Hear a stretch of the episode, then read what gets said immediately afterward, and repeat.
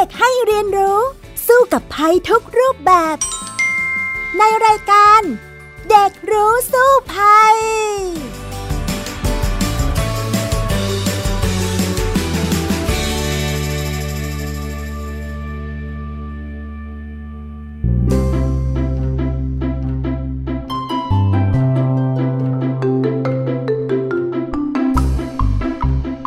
สวัสดีค่ะต้อนรับสู่รายการเด็กรู้สู้ภัยในช่วงใกล้ปีใหม่แล้วนะคะเราติดตามกันได้ทางวิทยุไทย พี บี เอส ค่ะ ดับเบิลยู ดับเบิลยู ดับเบิลยู ดอท ไทย พี บี เอส เรดิโอ ดอท คอม หรือผ่านทางแอปพลิเคชัน Thai พี บี เอส Radio และแอปพลิเคชัน Podcast นะคะดิฉันดารินกำเนิดรัตน์วันนี้มากับน้องฟีนิกซ์สุภาพบงกตวอล์กเมอร์ค่ะสวัสดีค่ะฟีนิกซ์ค่ะสวัสดีค่ะค่ะตอนนี้ใกล้ๆจะปีใหม่แล้วฟีนิกซ์มีแผนจะไปเที่ยวปีใหม่ที่ไหนบ้างแล้วก็วางแผนเดินทางยังไงคะตอนนี้ฟินิกก็มีแผนจะไปถ่ายรูปคริสต์มาสแล้วก็ไฟสวยๆค่ะแต่ว่าในช่วงเทศกาลปีใหม่เนี่ยก็เห็นคนเดินทางกันเยอะใช่ไหมคะไม่ว่าจะกลับบ้านต่างจังหวัดหรือว่าอยู่ในกรุงเทพนี่แหละค่ะแต่ว่าออกไปถ่ายรูปไปเซลฟี่กันเยอะแยะยิ่งสถานีขนส่งไม่ว่าจะเป็นหัวลำโพงหรือว่ารถไฟฟ้าในเมืองนี่แหละค่ะก็แบบว่าคนรอขึ้นรถกันเยอะมากแล้วก็จะเห็นข่าวว่ามีมิจฉาชีพอยู่ด้วยใช่ไหมคะค่ะทีนี้ก็ใกล้ปีใหม่แล้วฟินิกจะไปเดินทางฟินิกก็กลัวว่าจะมีมิจฉาชีพมาทำร้ายอะไรหรือเปล่าก็เลยอยากมีข้อมูลมากขึ้นค่ะเผื่อจะได้ป้องกันตัวเองโดยเฉพาะตอนนี้เป็นช่วงใกล้ปีใหม่แล้วนะคะดังนั้นเนี่ยมิจฉาชีพเนี่ยเขาก็จะมีเทคนิคในการมาหลอกได้หลายรูปแบบมากเลยไม่ว่าจะอยู่บ้านหรือว่าออกไปเที่ยวตามที่ต่างๆหรือว่าเดินทางอยู่ตามระบบขนส่งสาธารณะดังนั้นเนี่ยเดี๋ยววันนี้เรามาเตือนภัยด้วยกันแล้วก็ดูสิว่าเราจะระวังภัยจากเหล่ามิจฉาชีพได้อย่างไรในช่วงรู้สู้ภัยเลยค่ะช่วงรู้สู้ภัยมาถึงช่วงรู้สู้ภัยแล้วนะคะวันนี้มาคุยกันเรื่องมิจฉาชีพที่อาจจะมาหลอกลวงเราในช่วงเทศกาลปีใหม่ก็มีหลายรูปแบบเลยล่ะค่ะฟีนิกซ์คะค่ะทำไมช่วงนี้ช่วงใกล้ปีใหม่เนี่ยค่ะถึงเห็นข่าวมิจฉาชีพเต็มเลยค่ะเขาก็คงอยากฉลองปีใหม่มั้งหาเงินไปเที่ยวปีใหม่เหรอ อันนี้ก็พูดเล่นนะคะจริงๆแล้วเนี่ยเขาก็จะใช้ปีใหม่เป็นข้ออ้างได้หลายรูปแบบมีหลายเทคนิคในการที่จะออกมาหลอกคนนะคะอย่างเช่นทางสำนักงานตำรวจแห่งชาติเองเนี่ยตอนนี้ก็ออกมาเตือนๆเหมือนกันนะว่าให้ระมัดระวังในเรื่องของมิจฉาชีพที่ชอบออกมาหลอกลวงกันในช่วงปีใหม่ล่าสุดนะคะก็มีข่าวเลยว่าอยู่บ้านเฉยๆก็โดนหลอกได้โอ้โหไม่จำเป็นต้องเดินทางไปไหนเลยใช่ค่ะอันนี้เป็นข่าวมาจากที่จังหวัดนครราชสีมาค่ะอยู่ที่อำเภอบัวลายนะคะมีคุณป้าคนหนึ่งอายุสักหกสิบสามปีแล้วล่ะก็อายุมากแล้วถูกมิจฉาชีพหลอกลวงค่ะว่าทางบริษัทซ่อมตู้เย็นเนี่ยจะมอบเป็นของขวัญปีใหม่ให้โดยการมาซ่อมบำรุงให้ฟรีนะแต่ถ้ามีอะไรชำรุดก็จะเปลี่ยนให้ในราคาที่ถูกคุณป้าก็เลยยินดีให้ชายคนนั้นเนี่ยเข้ามาตรวจสอบตู้เย็นดูว่าเออเป็นยังไงบ้างแล้วเขาก็บอกว่าโอ้โหขอบยางตู้เย็นดำเสื่อมสภาพแล้วนะปล่อยไว้อะตู้เย็นจะไม่เก็บความเย็นนะเออสนใจจะซ่อมไหมอะไรไม่แพงทันนี้คุณป้าก็เลยบอกว่าเออเอาสิผู้ชายคนนั้นก็เลยไปดึงขอบยางตู้เย็นออกมาแล้วก็บอกว่าโอ้ต้องเปลี่ยนแถบยางแม่เหล็กอีกเส้นนะพอทำเสร็จแล้วเขาก็แจ้งราคาให้คุณป้าว่าทั้งหมด หนึ่งพันเก้าร้อยห้าสิบบาทคุณป้าตกใจมากเลยค่ะแล้วเขาเนี่ยก่อนกลับนะก็ยังส่งแผ่นกระดาษนะบอกว่าบริการรายละเอียดของสินค้ายังไงเนี่ยให้คุณป้าดูด้วยคุณป้าก็รู้สึกว่าเอ๊ะเห็นท่าไม่ดีแล้วนะทำไมเอ๊ะมาเปลี่ยนขอบยางตู้เย็นเนี่ยหมดไปเกือบ สองพันบาทใช่ไหมเออโดยที่ใบที่เขาให้ให้ไว้เนี่ยก็ไม่มีที่ตั้งสถานที่ตั้งเบอร์โทรศัพท์อะไรไม่มีเลยแล้วก็ผู้ชายคนนั้นก็ขับรถกระบะเนี่ยหนีออกไปแล้วก็ยังมีเพื่อนบ้านคนอื่นๆของคุณป้าคนนี้ค่ะเสียเงินแบบเดียวกันเลยไปหลายคนและล่าสุดค่ะผู้ใหญ่บ้านเนี่ยก็เกือบตกเป็นเหยื่อของมิจฉาชีพคนนี้ด้วยเคราะห์ดีว่าเอ่อเขากลับมาบ้านทานคุณแม่ของผู้ใหญ่บ้านน่ะกำลังจะเปลี่ยนแล้วเหมือนกัน oh. อ่า มิจฉาชีพคนนี้ก็เลยรีบหนีไปฉะนั้นเนี่ยก็เป็นเรื่องเป็นราวที่เขาแจ้งความตำรวจกันเห็นไหมว่าอยู่บ้านเฉยๆคนร้ายอ้างปีใหม่จะมอบโปรโมชั่นของดีๆให้ถึงบ้านเรานั้นอาจจะทำให้เราสูญเสียเงินฟรีได้นะคะฟินิกซ์ต้อนรับปีใหม่เลยค่ะใช่ค่ะแล้วว่าแต่มิจฉาชีพเนี่ยค่ะมาในรูปแบบไหนบ้างคะอ่าก็มีหลายแบบอย่างเช่นถ้าเราไปที่แถวขนส่งเนี่ยก็มีประมาณแก๊งตกทองก็มีนะอ่าฟินิกซ์เคยได้ยินเรื่องแก๊งตกทองไหมคะเป็นยังไงคะแก๊งตกทองเนี่ยเขาก็จะเอาทองปลอมเนี่ยที่ดูเหมือนทองจริงมากๆเล่นกับความโลภของคนเรานั่นแหละก็คือแกล้งว่าสมมติเราเดินมาใช่ไหมเห็นทองเนี่ยหล่นอยู่ที่พื้นทองเส้นใหญ่แล้วคนร้ายเนี่ยก็เอ๊ะไม่เห็นพร้อมกันก็บอกอุ้ยนี่ทองอ่ะหยิบขึ้นมาแล้วก็จะใช้การเจรจาหว่านล้อมให้เราเนี่ยหลงเชื่อว่าเนี่ยเป็นทองจริงแล้วล่ะเจอแล้วทำยังไงดีเราจะมาแบ่งกันเนี่ยเราเจอพร้อมกันนะเอาอย่างนี้ละกันฉันให้ทองเธอไปเธอเอาเงินมาเช่นสมมุติว่าทองราคา สองหมื่น บาทคนที่หลอกนะคะอาจจะบอกว่าเอาเงินมาให้ฉัน ห้าพัน บาทแล้วเธอเอาทองไปขายก็แล้วกันอย่างนี้ก็ได้อ่าพอเรารู้สึกว่าอุ๊ยเราได้กำไรมากเลยเราก็ยอมควักเงินของเราที่มีในกระเป๋าซึ่งเราเตรียมจะไปเที่ยวปีใหม่ใช่ไหมล่ะใช่ให้เขาไปก่อนแล้วก็ดีใจว่าเดี๋ยวเราจะเอาทองนี้ไปขายปรากฏว่าทองนั้นพอไปขายจริงกลับเป็นทองปลอมอันนี้ก็โดนมาหลายรายนะคะเจ็บมากเลยนะคะเจ็บปวดได้นะเห็นไหมว่าออกไปข้างนอกก็โดนหลอกได้อยู่ในบ้านก็โดนหลอกได้เหมือนกันนะคะฟินิกซ์นั่นสิคะแบบว่าอยู่ทุกที่เลยค่ะแล้วมีที่เป็นข่าวส่วนใหญ่ไหมคะว่าพบมิจฉาชีพแบบไหนมากที่สุดโอ้โหตำรวจเนี่ยเขาก็รวบรวมมานะคะก็มีประมาณสักสิบรูปแบบในการหลอกในช่วงปีใหม่นะคะอย่างเช่นเมื่อกี้นี้เราคุยกันถึงเรื่องที่ขนส่งใช่ไหมนอกจากแก๊งตกทองอย่างที่เล่าแล้วเนี่ยก็จะมีพวกแก๊งล้วงแล้วก็กรีดกระเป๋าด้วยอันนี้รู้เป็นพื้นฐานอยู่แล้วพี่ดาวรินเองเนี่ยก็เคยเช่นกันที่ถูกกรีดกระเป๋านะคะอ้าวเคยเหรอคะเคยค่ะมีประสบการณ์ไปในห้างห้างหนึ่งห้างชื่อดังในกรุงเทพนี่แหละแล้วเวลาที่เราจะโดนกรีดกระเป๋าเนี่ยมันจะมีสัญชาตญาณพอสมควรเหมือนกันนะเพราะว่าเราก็ระวังอยู่แล้วปกติเนี่ยพี่ดาวรินก็กลัวอยู่แล้วเพราะว่าเคยโดนกรีดมาก่อนก่อนที่จะไปห้างเนี่ยคือเหมือนกับสะพายไว้ข้างๆนะคะกระเป๋าแล้วคนเดินผ่านเท่านั้นแหละแล้วกระเป๋าก็โหวเป็นรูแล้วก็กระเป๋าตังค์ข้างในก็หายไปทีนี้พอไปที่ห้างแห่งนี้ก็คนเยอะๆแน่นๆเหมือนกันก็สภาพคล้ายกับขนส่งเหมือนกันนะ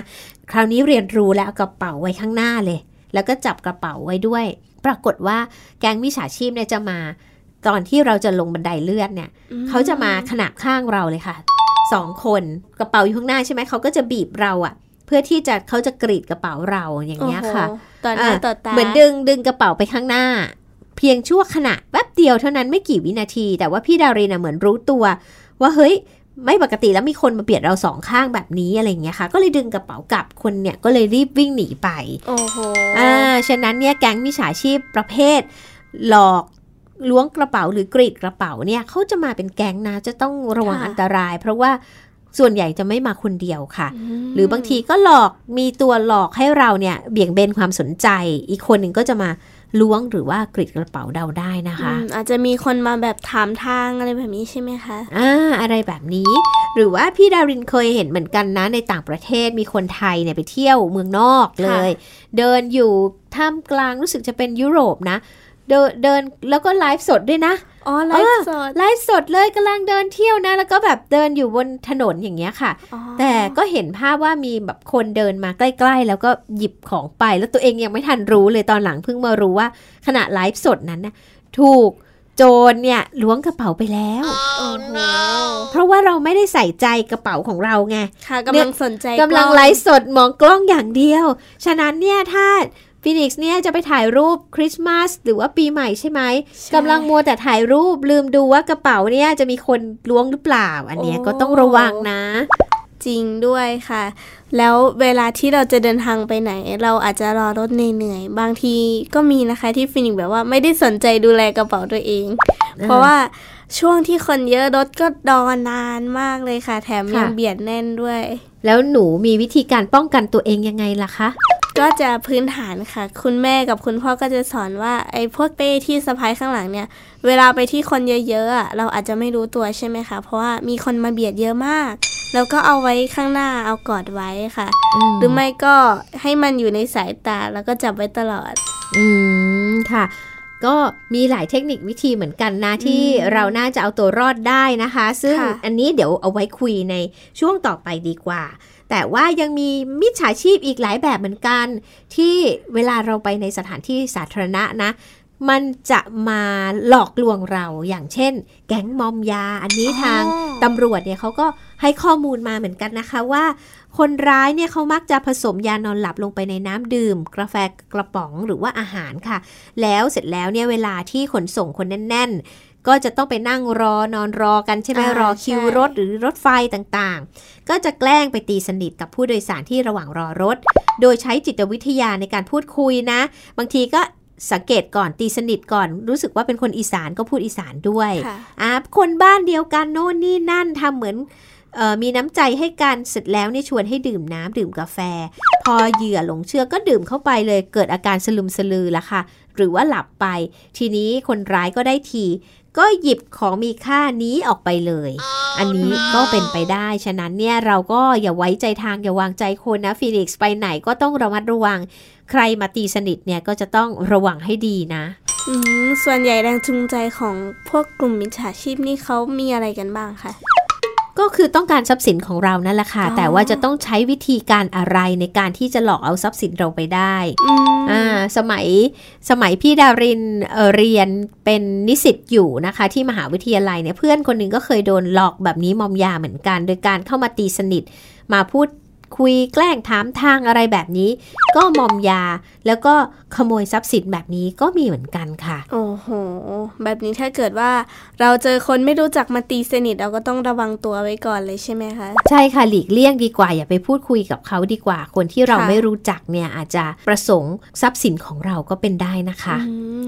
แล้วพูดถึงช่วงเวลาเนี่ยมีแบบว่าช่วงเวลาที่เขามักจะก่อเหตุกันไหมคะอาจจะเป็นกลางคืนอะไรแบบนี้ค่ะโอ้ไม่จำเป็นค่ะกลางวันแสกๆนี่ล่ะก็หลอกได้นะอย่างเช่นที่เมื่อสักครู่เล่าว่าคุณยายอยู่บ้านแท้ๆเลยค่ะกลางวันแท้ๆเลยมาหลอกเอาเงินไปได้ สองพัน บาทดูสิเปลี่ยนขอบยางตู้เย็นเห็นไหมฉะนั้นเนี่ยเขาสามารถมีวิธีการหลอกได้หลายช่วงเวลาเอาเป็นว่าพี่ดารินยกตัวอย่างอีกอย่างหนึ่งละกันเวลาอยู่ขนส่ง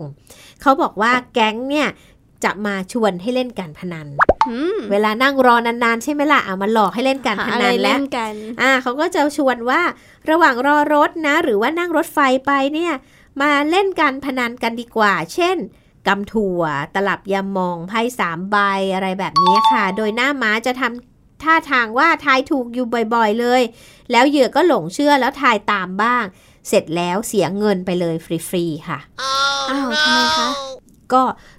เป็นหลายคนใช่ไหมแล้วก็จะมีคนหนึ่งในแก๊งทายถูกบ่อยๆพอเราเป็นเหยื่อเราก็เห็นไอ้คนเนี้ยทายถูกบ่อยเราเล่นตามบ้าง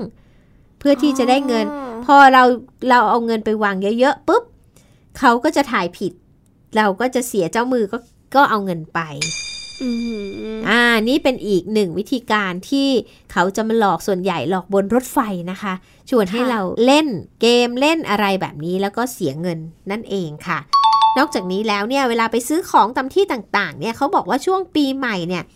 มักจะมีคนร้ายนำแบงค์ปลอมหรือว่าบัตรเครดิตปลอมเนี่ยเอาไปซื้อของตามสถานที่ต่างๆเพราะว่าในช่วงเวลาที่คนเยอะๆอย่างเงี้ยค่ะพ่อค้าแม่ค้าอาจจะไม่ได้ตรวจสอบแบงค์ดีๆแหละว่าเป็นแบงค์จริงแบงค์ปลอมบางทีก็เอาแบงค์ปลอมเนี่ยมาซื้อของอย่างนี้ก็มีหรือว่าบางทีแม่ค้าอาจจะไม่รู้ตัวนะเอาแบงค์ปลอมมาเสร็จแล้วเอามาทอนเราอย่างเงี้ยเราก็ได้แบงค์ปลอมไปอีกฉะนั้นเนี่ยต้องดูให้ดีนะเวลาไปเที่ยวที่ไหนที่คนเยอะๆอะค่ะตลาดนัดหรือที่ไหนที่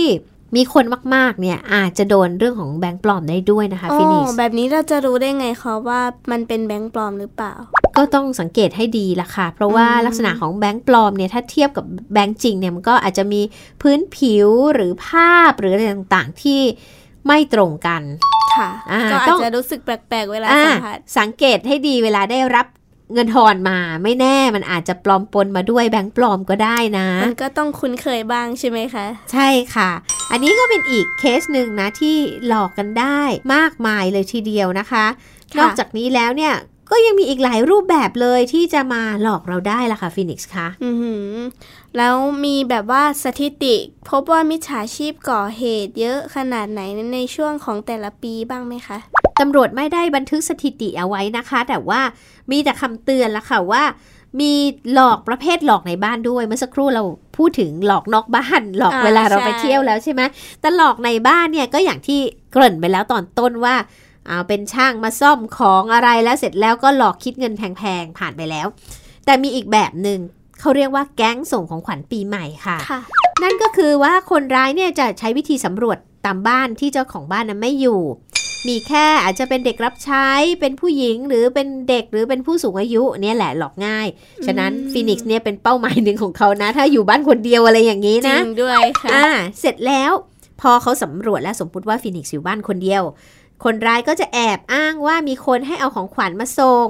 อาจจะเป็นกระเช้าเป็นดอกไม้เป็นของกินอะไรอย่างเงี้ยค่ะของปีใหม่บางครั้งเนี่ยเป็นกล่องกระดาษขนาดใหญ่ห่อกระดาษสวยมากเลยคล้ายกับมีน้ำหนักมากแล้วให้คนในบ้านมาเปิดประตูเขาก็จะบอกว่าฟีนิกซ์เอาของมาส่งนะเออเอาของขวัญมาให้กล่องใหญ่มากๆเลยเปิดประตูมาเอาหน่อยเพื่อที่เขาจะได้ยกเข้าไปในบ้านให้นะคะพอเราเผลอปุ๊บคนร้ายก็จะรื้อค้นเข้าของที่มีค่าแล้วหนีไปเลยหรือบางคนเนี่ยก็เข้าไปปล้นหรือว่าชิงทรัพย์ด้วยฉะนั้นต้องระวังนะใครจะเอาของมาส่งเนี่ยยิ่งสมัยนี้เนี่ยส่งของตามบ้านเนี่ยเป็นเรื่องปกติมากเลยใช่ไหมฟินิกใช่ค่ะที่บ้านเนี่ยสั่งของให้มาส่งที่บ้านเนี่ยบ่อยๆไหมคะเป็นยังไงบ้างไม่ค่อยบ่อยค่ะเพราะว่าคุณพ่อจะแบบว่าระวังเรื่องพวกนี้อยู่เหมือนกันแต่ไปรษณีย์ปกติเขาก็จะมาส่งให้หน้าบ้านอยู่แล้วค่ะอ่าแต่เดี๋ยวนี้ก็นอกจากไปรษณีย์ก็จะมีบริษัทที่รับส่งของเหมือนกันใช่แต่เป็นขายของออนไลน์อ่าแต่พวกนี้เราต้องรู้ว่าเราสั่งใช่ไหมใช่ค่ะอ่าแล้วเขาก็จะโทรนัดชัดเจนว่าเออจะมาส่งเวลานั้นเวลานี้แต่คนร้ายประเภทหลอกเนี่ยจะอยู่ๆมา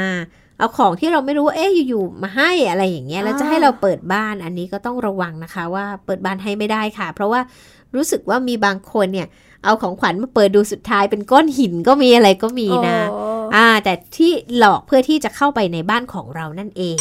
ค่ะนอกจากนี้แล้วนะคะก็ยังมีเรื่องของแก๊งขายของถูกด้วยนอกจากที่จะเอาของขวัญมาให้แล้ววิธีการหลอกของเขาก็คือคนร้ายจะขับรถตระเวนขายของอย่างเครื่องใช้ไฟฟ้าของในชีวิตประจำวันเครื่องอุปโภคบริโภคต่างๆตามหมู่บ้านแล้วก็จะโฆษณาว่า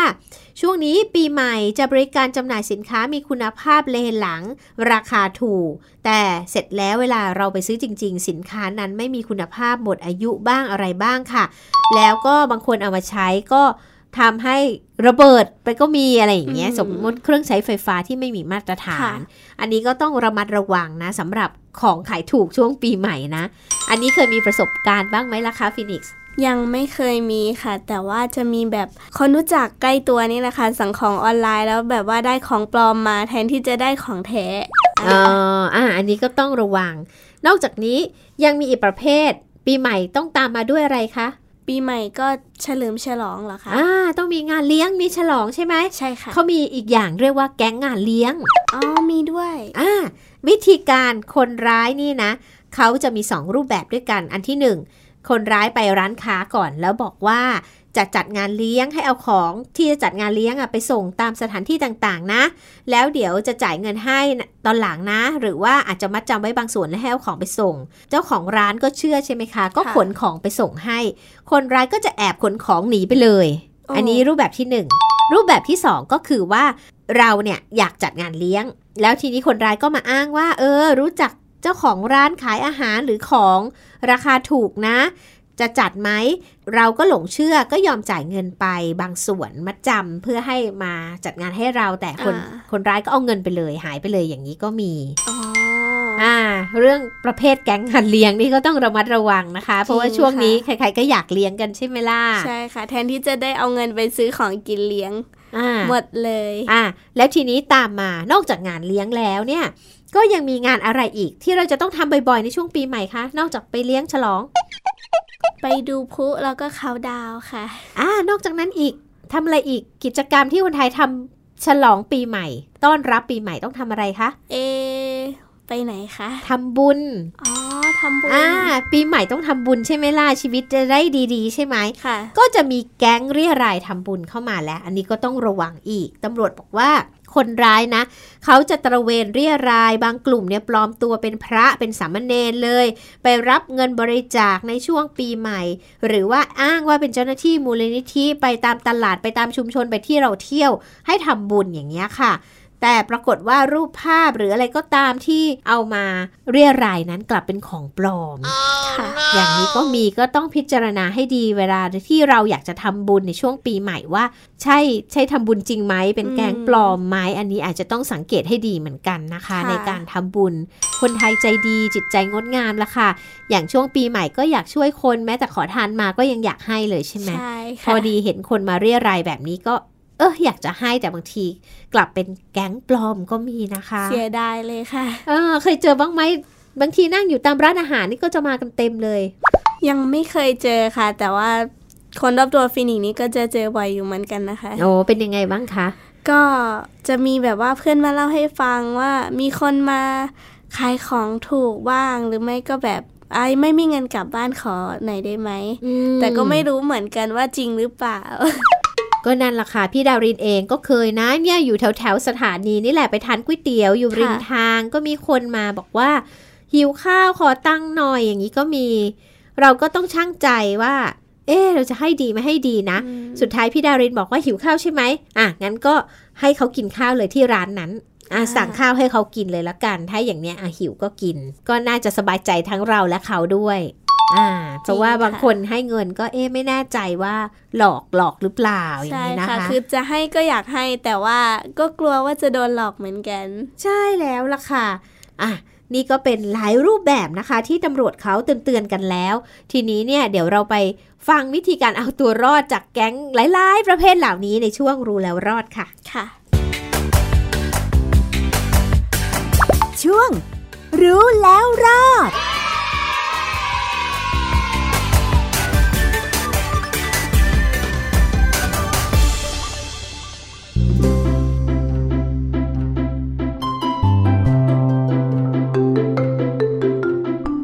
มาถึงช่วงรู้แล้วรอดแล้วนะคะมาคุยกันต่อนะคะในเรื่องของการเอาตัวรอดจากเหล่ามิจฉาชีพไม่ว่าจะอยู่บ้านหรือว่าเราจะออกไปเที่ยวพวกมิจฉาชีพเหล่านี้เนี่ยก็อาจจะเข้ามาทำให้เราสูญเสียทรัพย์สินหรือว่าสูญเสียชีวิตก็ได้นะในบางกรณีที่อันตรายมากๆค่ะจริงค่ะก็มีแบบเคยเห็นข่าวที่สูญเสียชีวิตเพราะว่าจี้ชิงทรัพย์อะไรพวกนี้เยอะมากเลยค่ะเลยแบบว่าอยากจะรู้วิธีป้องกันหรือว่าหลีกเลี่ยงจากกลุ่มมิจฉาชีพค่ะอันแรกถ้าเราไปในสถานที่สาธารณะเราก็หลีกเลี่ยงในการพูดคุยหรือปฏิสัมพันธ์กับคนที่เราไม่รู้จักนะคะคนที่มาตีสนิทเนี่ยบางทีอาจจะประสงค์ร้ายอย่างที่เราได้คุยกันไปตอนต้นแล้วล่ะประมาณว่าตีสนิทเอาน้ำมาให้เอาขนมมาให้แต่บางทีนี่กลายเป็นสายยามอมเราก็ได้หรือว่าตีสนิทให้เล่นการพนันบ้างหรือว่าตีสนิทในรูปแบบต่างๆก็หวังประสงค์ทรัพย์สินจากเราทั้งสิ้นนะคะหรือแม้แต่ไม่ตีสนิทเลยมายืนเบียดเบียดเราในกระชั้นชิดนี่อยากจะล้วงกระเป๋าอยากจะกรีดกระเป๋าก็มีฉะนั้นต้องระมัดระวังตัวมีสติตลอดเวลาค่ะอย่างที่พี่ดารินเล่าไปให้ฟังแล้วว่าขนาดไลฟ์สดอยู่ดีๆยังโดนล้วงกระเป๋าได้เลยอยู่เมืองนอกแท้ๆอย่างนี้จริงค่ะอ่าฉะนั้นวิธีการที่หนึ่งมีสติไม่อยู่ในที่ชุมชนหลีกเลี่ยงการปฏิสัมพันธ์กับคนที่เราไม่รู้จักและคนที่มาตีสนิทนะคะแล้วก็ต้องพิจารณาให้ดีสำหรับคนที่เข้ามาเช่นมาขอเงินบริจาคอันนี้เป็นตัวจริงหรือตัวปลอมเราจะให้ไม่ให้อย่างไรก็ต้องพิจารณาค่ะค่ะแล้วก็ต้องมีสติตลอดเวลารู้ตัวให้เยอะๆใช่ไหมคะค่ะแต่ทีนี้กรณีที่สองก็คืออยู่บ้านอยู่ดีๆก็มีคนอยากจะมาหลอกเช่นอย่างที่บอกแล้วเอาของขวัญมาส่งให้บ้างมาเอ่อขายของโปรโมชั่นบ้างเปลี่ยนขอบยางให้อะไรอย่างนี้เป็นต้นเนี่ยก็ต้องตั้งสติแล้วนะว่าเราจะยอมให้ใครเข้ามาบ้านเราขนาดไหนอย่างไรมีประสบการณ์เหมือนกันไหมคะว่าฟีนิกซ์อยู่บ้านคนเดียวบ้างไหมอะไรเป็นยังไงบ้างยังไม่มีประสบการณ์เรื่องพวกนี้ค่ะแต่ว่าอยู่บ้านคนเดียวเนี่ยคุณพ่อคุณแม่ก็จะบอกว่าเออใครเคาะประตูก็ไม่ต้องเปิดนะแล้วก็จะมีสัญญาณเคาะประตูจะได้รู้ว่าแบบอ่ะอันนี้คุณพ่อคุณแม่แต่ถ้าเป็นคนอื่นเขาก็จะไม่ต้องเปิดนะคะ นั่นแหละค่ะสำหรับเด็กๆก็ต้องระมัดระวังตัวกันให้ดีนะแม้แต่ผู้ใหญ่เองก็ยังโดนหลอกได้ในช่วงปีใหม่แบบนี้ก็ต้องระวังกันให้มากจริงไหมคะแบบนี้จะต้องเตรียมตัวแล้วก็รับมือยังไงกับเหตุการณ์ไม่คาดฝันคะเหตุการณ์ไม่คาดฝันสมมุติว่าเราอยู่บ้านและมีคนจะต้องมาติดต่อเราเราเห็นว่าจำเป็นและที่จะต้องติดต่อเขาบางทีเนี่ยเราอาจจะต้องเช็คก่อนเช่นสมมุติว่าคนเอาของมาส่ง